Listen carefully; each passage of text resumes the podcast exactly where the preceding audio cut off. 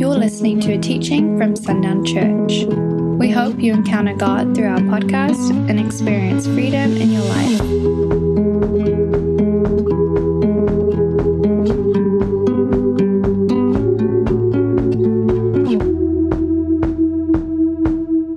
Okay, if y'all would like to, we're going to turn back to chapter 1 in the, uh, to the book of James. I'm going to just read the scripture up to where we ended last time. James chapter 1, verse 1 James, a servant of God and of, the, and of the Lord Jesus Christ, to the 12 tribes which are scattered abroad, greeting.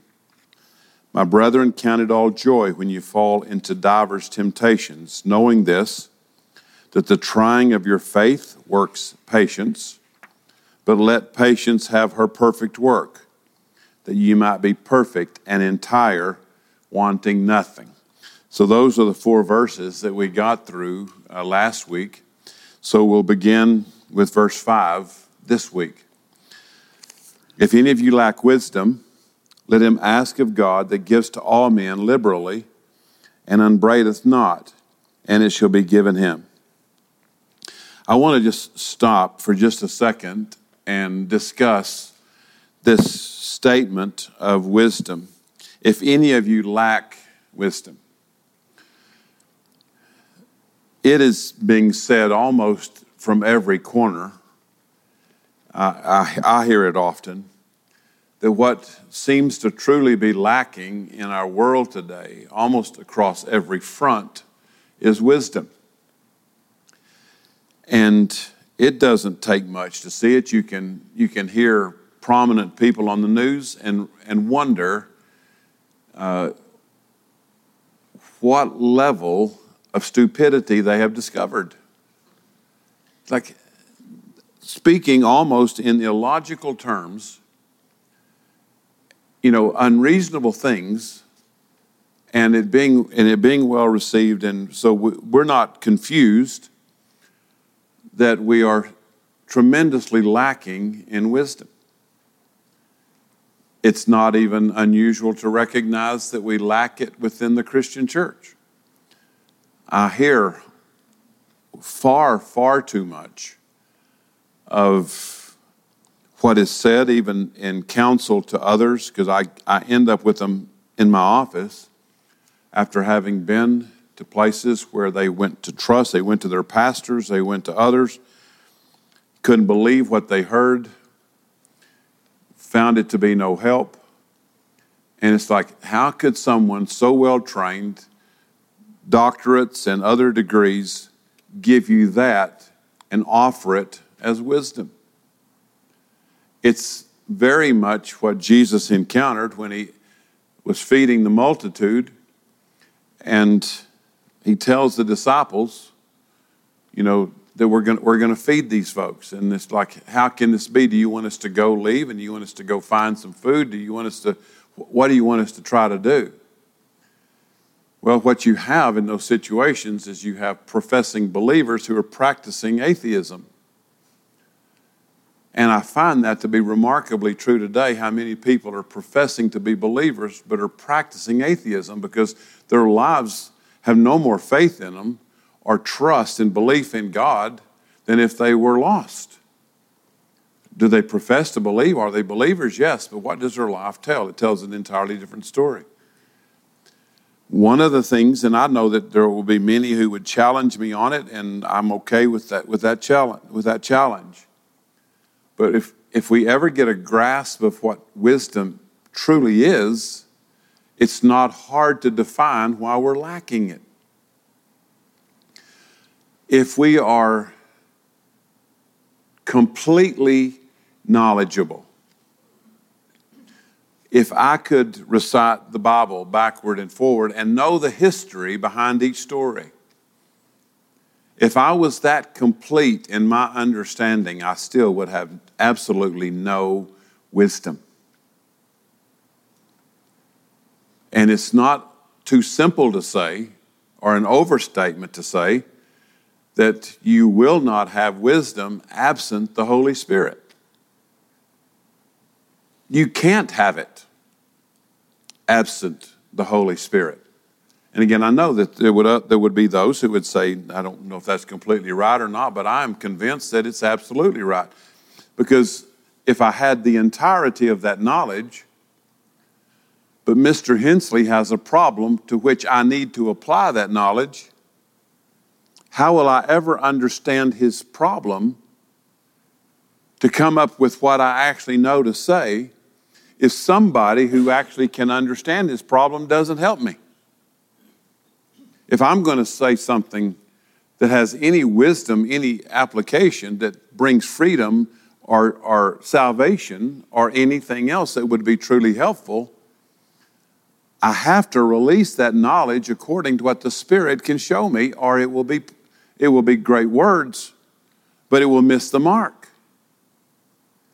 Because as long as I could study, as, as, as long as Mr. Hensley could tell me of his problem, at the end of the day, I would still have to say, Shorty, I still don't completely understand, but here's the best I can do. So if you remove the Holy Spirit, there is no chance of wisdom. So why are we lacking in wisdom? Is it the absence of knowledge? No, it's the absence of the Holy Spirit. I,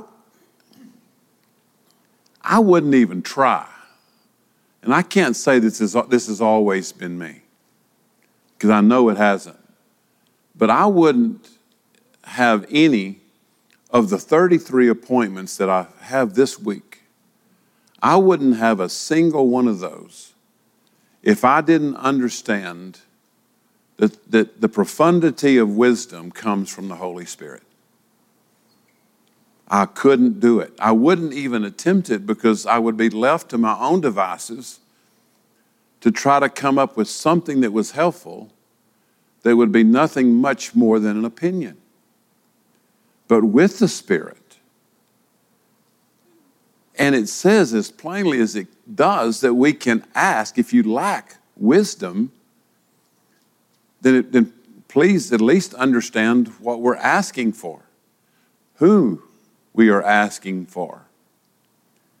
That it is that there's a direct association, at least there is for me, between knowledge and wisdom, and it is the Holy Spirit. It's a person, not something else I know. That's why when I hear people say, well, our pastor talks a lot about the Holy Spirit, I'm glad, but that's not the, that's talking about him is not the place from which wisdom will come. That's just more knowledge. It's actually letting him loose to do what only he can do. So if you if any of you lack wisdom, let him ask of God. Again, I don't think that that would even be questionable if we if we understood what wisdom was because if I think wisdom is more knowledge, where would I go? I'd go to a book. I would, I would find another chapter to read. I would add to what I already know. I'd listen to another opinion, search through another, another ancient work, and I'd add to the knowledge. Let him ask of God that giveth to all men liberally. I love the word liberally, especially when we understand what it means, because to us it means abundantly, to give it a lot of it. But the word in Greek actually has somewhat of a different meaning because the word liberally means with simplicity. Now, that does speak to the fact that it would, that it would be liberal, but the, the point that he's trying to make is if you lack wisdom and you, want, and you ask of God, he gives it to all men very simply. That there's, it's not augmented, it's not tortured, by any difficult requirements. There's not anything there that would cause this to be difficult because one of the great messages of James, and we'll get to this a little bit more in just a minute, is that James is leveling the playing field. James is taking away the austere reality or nature of the Pharisees as high and lifted up and somehow being special in all that they know and, and James, by the understanding that the Holy Spirit's giving him, is creating a very, very level playing field. That this is not necessary because of the, of the hoops you jump through. You ask of God, He will give it to you very simply. And then he, he adds to that when he says, and un, upbraideth not. So he's what that and upbraideth not, it says he won't do it with reproach. He's not going to say to you, uh, I will do it, but you've got to do this, this, and this, or you've got to straighten up this part of your life, or you've got to make you got to you got to do this better. He's saying he will not do it and, re, and, and cause you reproach at the same time. So this ought to be wonderful news to us. This ought to be very clarifying to us that when James is saying this, that, that if you lack wisdom, and we know what it is, ask of God, and He gives to all men very simply, and He doesn't reproach. As a matter of fact, it says God's desire is to give with great simplicity and not reprimanding or not with reproach or regard to past sin. What do most people hold against themselves that they feel like disqualifies themselves? I can't ask. I can't approach God that way because I've still got this, this, and this that are behind me and I've never dealt with them. And God's very clearly, by the Holy Spirit, saying, No. As a matter of fact, if you will allow this wisdom, if you will bring the Holy Spirit, then I will actually bring clarity to those things behind you and you'll know properly how to deal with those things. If I were to say you can't have wisdom until you clean your act up, then the very means by which you can clean your act up, I'm taking away from you. Like God's saying, I'm not going to do that. I'm not going to reprimand you or hold something behind you against you as a cause not to give you wisdom. Verse 6 But let him ask in faith, nothing wavering. For he that wavers is like a wave of the sea driven with the, with the wind and tossed. My quick assessment is that most of us don't even quite comprehend what faith looks like when, it, when nothing is wavering. But I'm a bit cautious in this approach because if I had to ever wait for me to make an assessment and say my faith now is absolutely 100%, I would probably, very likely, never ask God anything. I have to admit, I think we all do that there's just this edge of humanity that, that creeps in. But so I, I, I begin to say, okay, God, how does this work then? What does this look like on a practical way? But let him ask in faith. We have to go back a little. How do we get to faith? We talked about this last week. How did we get to faith? It was what? Ephesians chapter 2. It's a gift of God. It's His faith that He gave to us, and it's perfect faith. If I try to start believing that somehow this is faith I generated, which is the typical thought, that this is faith that originates in me, then my immediate assessment is that it's imperfect. But, but what if I can get this in my head. What if I go to a bank and I take out $100? And the, and the whole time I take this $100, hoping that when I get over here to pay this bill, it will be enough. Does it change the adequacy of the $100? What do you think? No. It's still exactly what it was when I took it out Now, I may not believe that it's enough. I may measure it. I may do certain things with it. But the reality is that the $100 doesn't change. So, in faith is a gift of God, and I, and I withdraw it to use it somewhere else. I may have all kinds of uncertainty, but the faith He gave me, if I spend that faith, then that faith will not be diminished in any form. So we have to, to finally kind of get a grasp on this, we have to be able to recognize that faith is, doesn't originate in us, or there's going to be a huge question about I can never ask anything because I'm going to waver. But when we read this, but let him ask in faith. Let him ask according to that which God has given him, not according to that which he has come up with in himself. The phrase nothing wavering. This is a statement of that, that boils it down real simply, not wavering between belief and unbelief. It's, it was still very difficult for me to understand until I looked up the word wavering in Greek, and it, it helped me some. I'm not sure it answered everything that I could have come up with, but it's the Greek word uh, the diakrino, which means to separate, make a distinction, discriminate, to prefer, to create a variance. Okay. Like, okay, how in the world does that connect to this? These are the words again to separate, make a distinction, to discriminate, to, to have a preference, or to create a variance. When I read that, I understood somewhat more because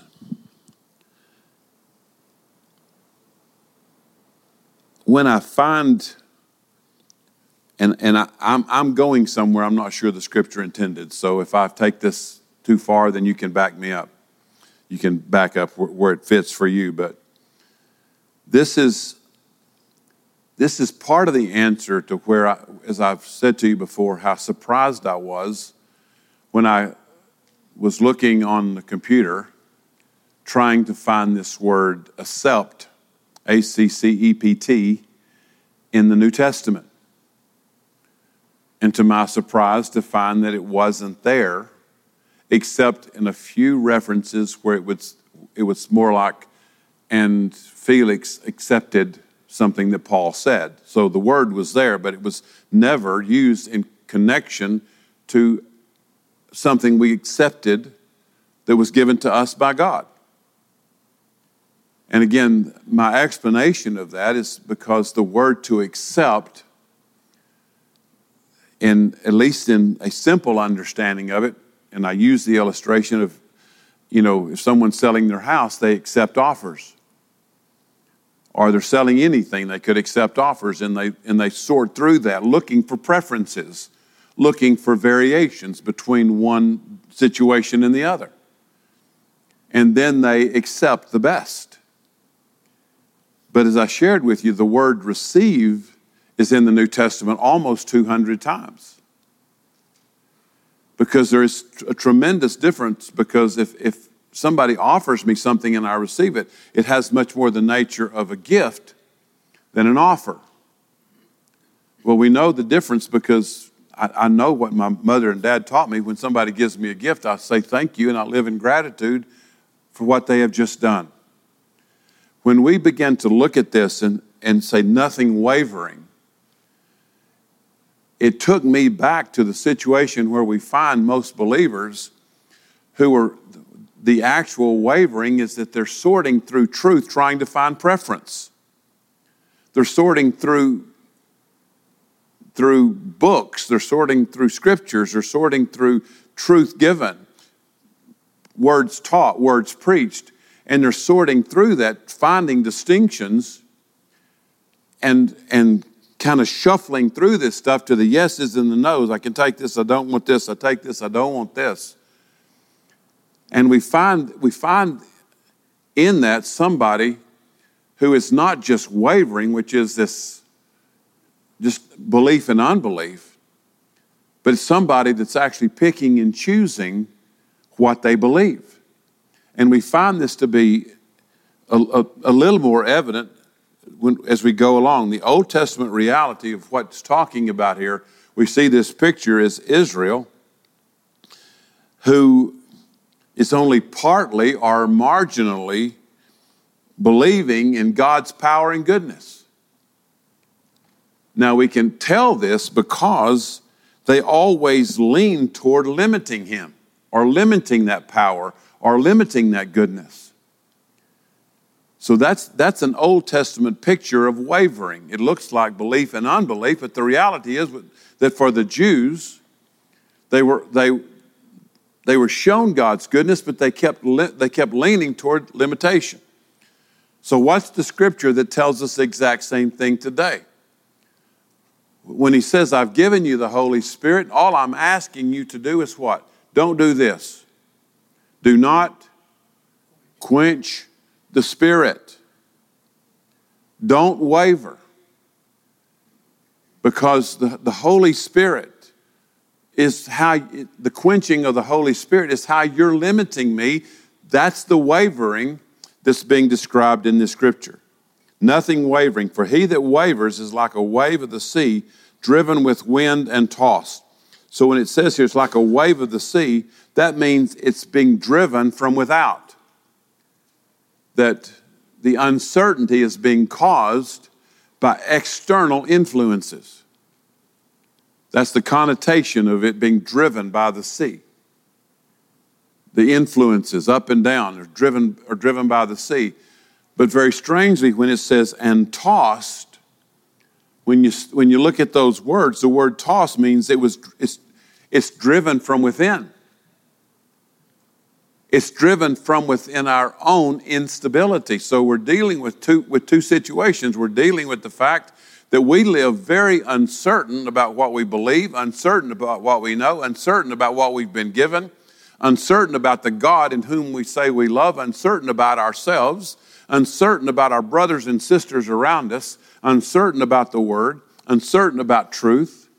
We live this very uncertain life so there's an instability in us, and because of that instability, we're tossed, but then we're very, very easily driven by the wind.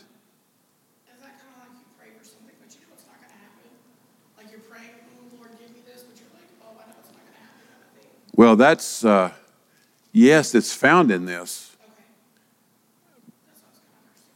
Okay. Yeah, that's, that's often the outcome of this.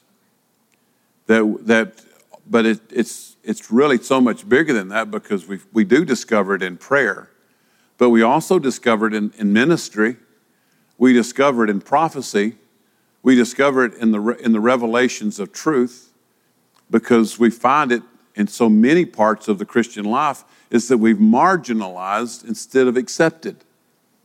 Our wavering is said, and, and I, this is not hard to discover Sure can, and it does. And we find it. Because it's any time that somebody, this is why, and, and, and again, I, I give a wide berth for disagreement. But this is why I taught a few months ago on a Wednesday night about how we, the different ways that we receive truth. And again, when we receive truth in the body, our body will actually create a physical response to truth. It'll cause goosebumps or it can bring tears. Our body will react to truth. When we, however, when we receive truth in the soul, in our mind, in our, in our emotions, we have a great tendency to process that truth and, we'll, and we always spin it around ourselves. So the truth becomes adjusted to our history, to what we have once known, to our former, the former things around us, and it gets adjusted and usually loses its power. But truth received in the Spirit will immediately create freedom. But we, are, we have been taught to process through it. I have a I have a friend, and I won't get very far into this, but I have a friend who is the follower of a very prominent uh, preacher, teacher on TV, very prominent, and very difficult to have conversations with him because you can't vary with him from the teachings of this pastor. He won't go because the truth for him has been determined almost by one dimension. And, and you're not getting, you're not going to, so when you begin to talk to him outside of the agreement with his pastor, like, no more. And he's told me, no more. I won't hear you anymore. Went, went too astray from this television preacher. Sure. He can't figure out why God would tell me something that he wouldn't tell this other pastor first. Well, I'm sure that's the case. But that's, that was his explanation. Said, I just can't believe God would tell you something he wouldn't tell him first. Yeah. So I, I, I, get many, I get many variations of this. Verse 7 For let not that man think he shall receive anything of the Lord. That's a pretty, uh, it's a pretty bold statement. For let not that man, that man, that wavering self deceiver, we have to get that man correctly defined, a wavering self deceiver, for let not that man think, again, that the word has to be considered or be understood in the absence of faith. For, for let not that man think he shall receive anything of the Lord, of those things prayed for. There will be many blessings that this man will receive simply because it's the provision of God. He's going to wake up and the sun's going to shine on him, a gift of God. He's going to have a provision of shelter, which God provides he's going to receive many. But this particular man will find himself powerless in prayer, powerless in those things he asked for, because it says, if you're going to be that man, wavering, sorting through, I get, and I hope this connects because I'm always searching, and I don't mean that you have to, but I'm always searching for those reasons why, why he could say of us today that they had a form of godliness but knew not the power thereof. I'm always searching for why that would be the case. Well, we find it here. Our sorting through truth, picking and choosing, wavering, is having an effect. Our lacking wisdom, the removing of the Holy Spirit, is having a tremendous effect. So when we ask of God and it doesn't happen, we just mark it up to God's lack of willingness or God's lack of hearing. And we, and we don't search, not within ourselves, but search within the truth that God gives us. Because I can search within myself all day long and probably won't find anything, but I can search the Word of God and let Him speak to me. And He will reveal to me those places in my life where He needs to reteach me or to show me beyond what I currently know. Verse 8 A double minded man is unstable in his, all his ways.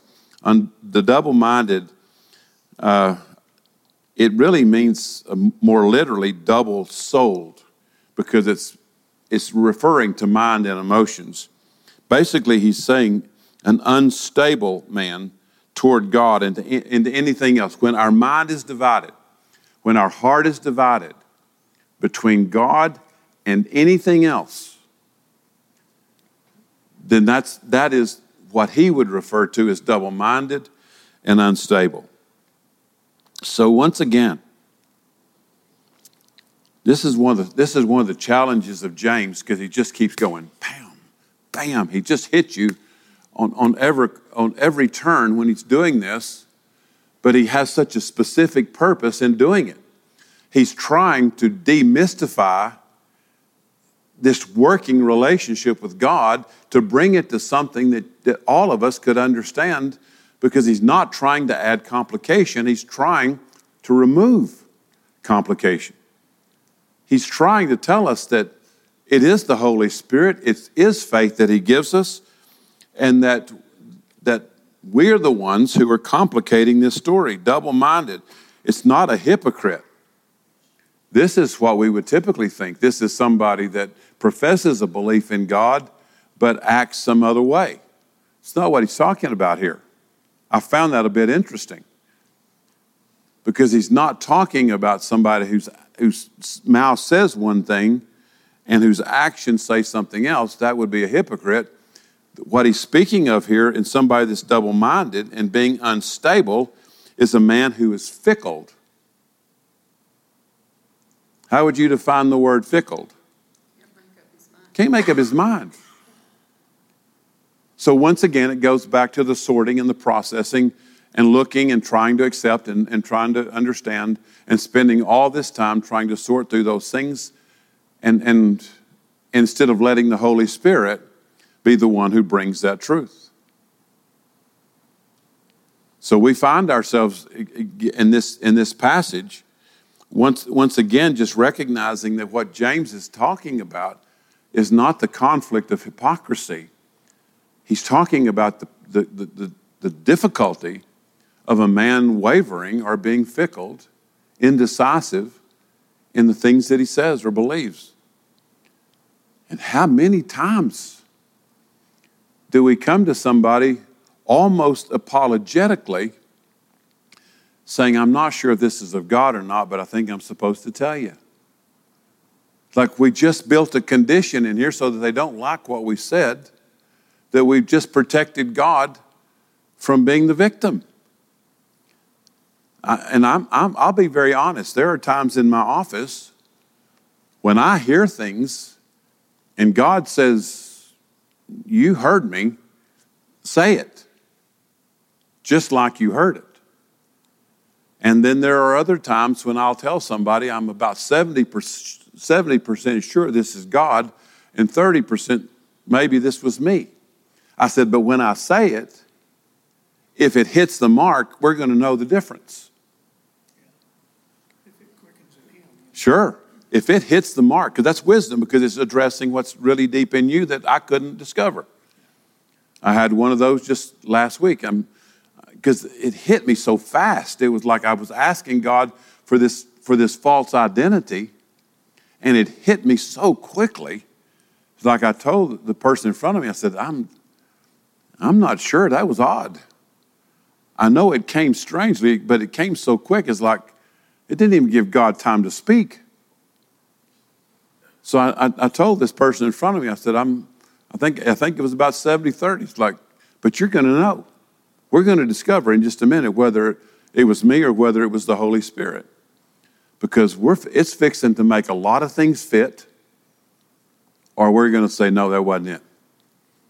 And I said it, and the, and the cogs began to come together. And, and, and there was a, an extreme wow for me. I think there was for him, but I would wait for him to give his own opinion.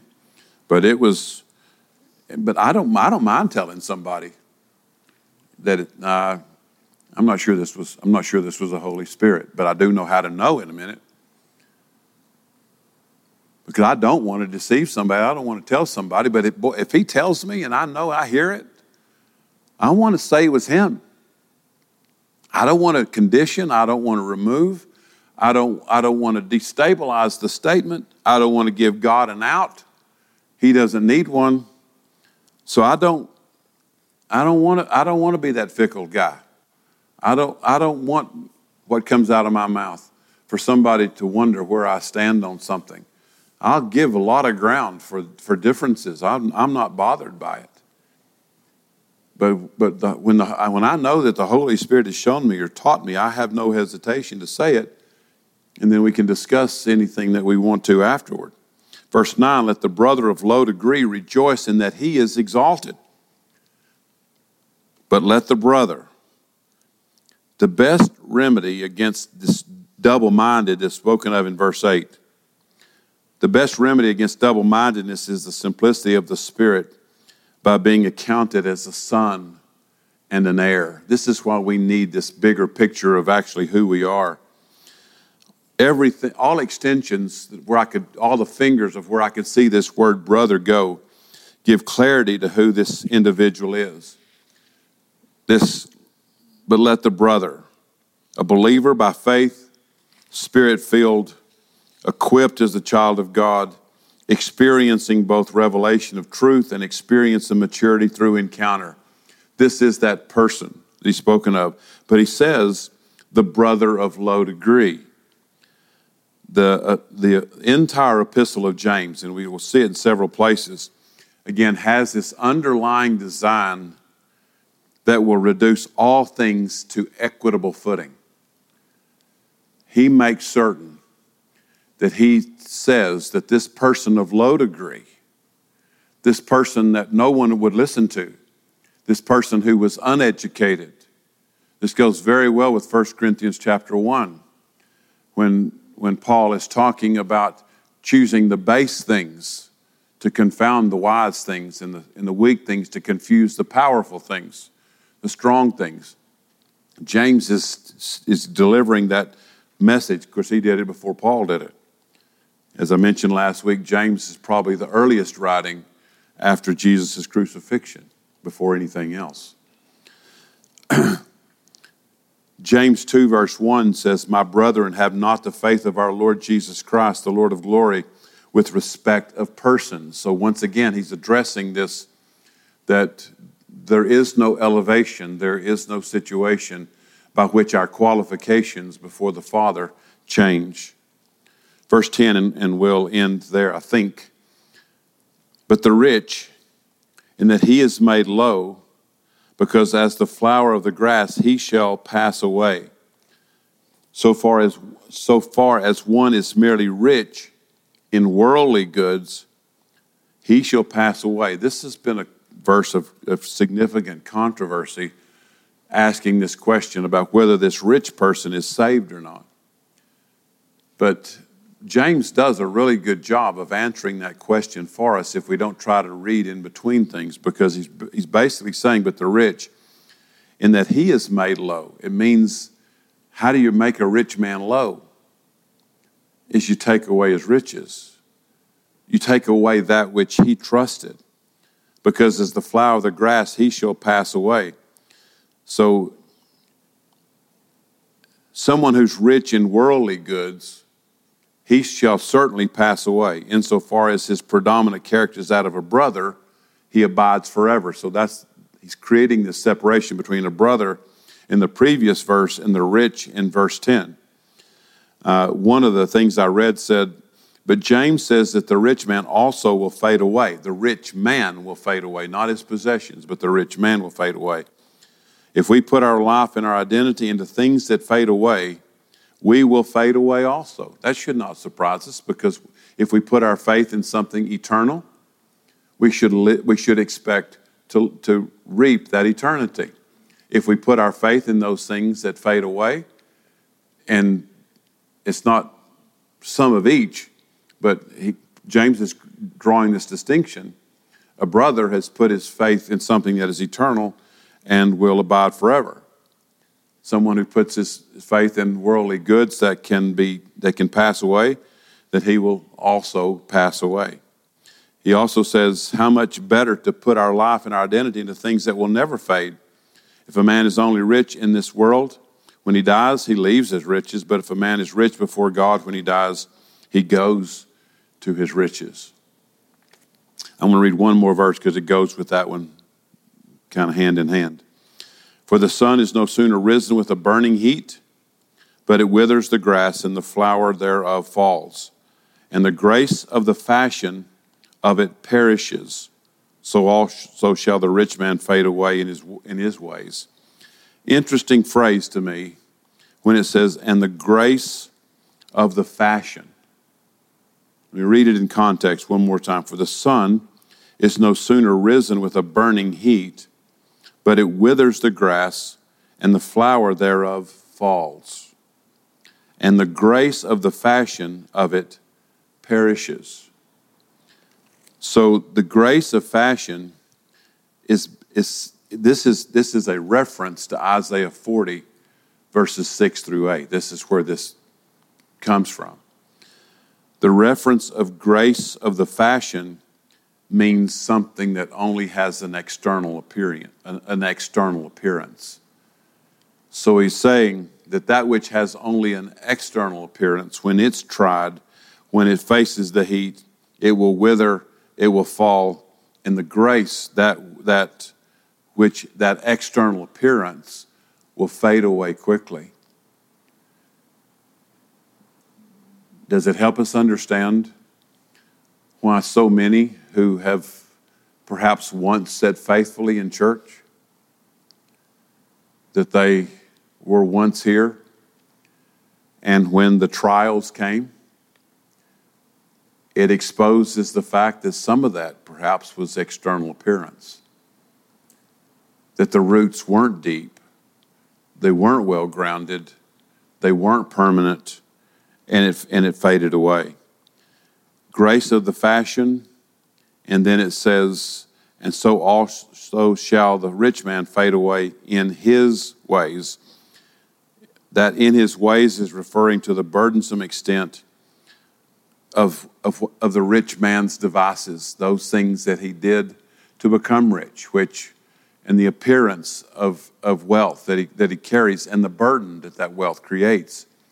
That just like that, when the rich man's faith isn't in something eternal and permanent, then in any trial or any test, it's going to fade away rich really has such a bigger context because the rich says basically those who are going to trust the world. I use a lot the passage in Hebrews chapter 12, beginning with verse 25, and I'm probably going to do a pretty poor job of giving a, a simple version of that. But it begins by saying, How can we, or what can we expect if those in the Old Testament who heard from God on earth and, and resisted that which he said didn't escape, how then can we who hear this voice not only from earth but from heaven, how can, how can we escape? And then he goes on to say, because God will, in that day, shook everything on earth. And he will again shake everything on earth and in heaven so that we will trust and put our faith in an unshakable kingdom. Now, he's not doing that on his behalf, he's doing it on ours. He's working diligently to shake those things that will expose these things that are simply appearance because wouldn't it be a shame for us to be left alone in that thought and Him never shake those things that, that only are external so that we could discover something that's unshakable and internal? I mean, this would be difficult for us to stand before the judgment seat at some point and, and recognize that, and I'm, this even sounds foolish to say it, but to say to Jesus, You never told me. You, you never told me that I was trusting something that was foreign and empty. That was simply as the um, as the Pharisees, and again, James is writing this first before anybody else does. And you can imagine the, the Pharisees who believed that the elevation of their position said, God blesses us and loves us more. And James, the first writer of anything after the crucifixion and the resurrection, is writing this and establishing this huge question of the Pharisees because they had for so long dominated this position. And James is saying there is no position. They have, they have learned to trust the external and put it on display, but you put that stuff on trial, and that external is going to fade away that who trusted the, those things, and it was religion, by the way, they were trusting, would still fade away. Because that which will not fade is what you understand and hear. This faith that He gave you that is unwavering, this belief that is, that is, that is trust, because we're spending that faith using that faith that we were given, not the faith we could that we could pile up and achieve within ourselves. James is right down on the ground. He is his his words move like this like this mist that's right on the ground where nobody where nobody gets if it you're not running from it. It's, it, it, it moves low and it's subtle and it's powerful and you realize that it's gotten on top of you before you ever knew it was coming. He speaks in that kind of truth. It's not always easy to take, but when you understand the purpose of the Holy Spirit and the writing of it, and that was that so James could reflect to so many people who seemed disqualified from anything of God, and he's telling them, No, you of this of this faith, this brother of low degree, you have standing before God like you've never understood before. Because he was encouraging, he was building up, he was testifying of something that those that had been disqualified had never quite known. It's really important in this context to realize that James was the earliest of the New Testament writings. It really, because he's speaking directly He's not coming behind Paul. He's not coming behind Peter. He's not coming behind all that had already been written or the letters that he might have once read. And again, he doesn't stand on any claim that he's Jesus' brother. But he's releasing something out of experience and knowledge, wisdom, revelation that he's received by the Holy Spirit. And it's designed to bring great equity to the footage on which we stand. Thanks for listening to this message. For more resources, visit sundownchurch.com.